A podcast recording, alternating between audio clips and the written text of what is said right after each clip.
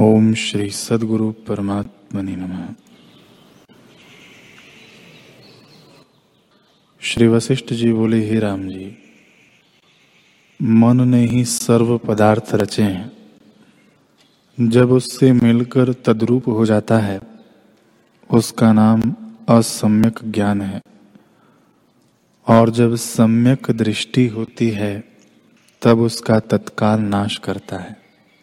जब भीतर बाहर दृश्य को त्याग करता है और मन सत्भाव में स्थित होता है, तब परम पद को प्राप्त हुआ कहता है।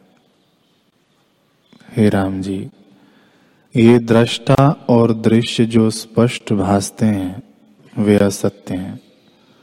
उन असत के साथ तन्मय हो जाना यह मन का रूप है। जो पदार्थ आदि अंत में न हो और मध्य में भासे, उसको असत रूप जानिए। सो यह दृश्य आदि में भी नहीं उपजा और अंत में भी नहीं रहता। मध्य में जो भासता है, वह असत रूप है। अज्ञान से जिनको यह सत भासता है, उनको दुख की प्राप्ति होती है। आत्म भावना बिना दुख निवृत्त नहीं होता।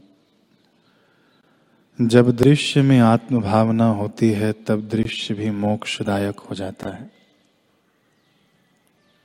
जल और है, तरंग और है, यह अज्ञानी का निश्चय है। जल और तरंग एक ही रूप है, यह ज्ञानी का निश्चय है।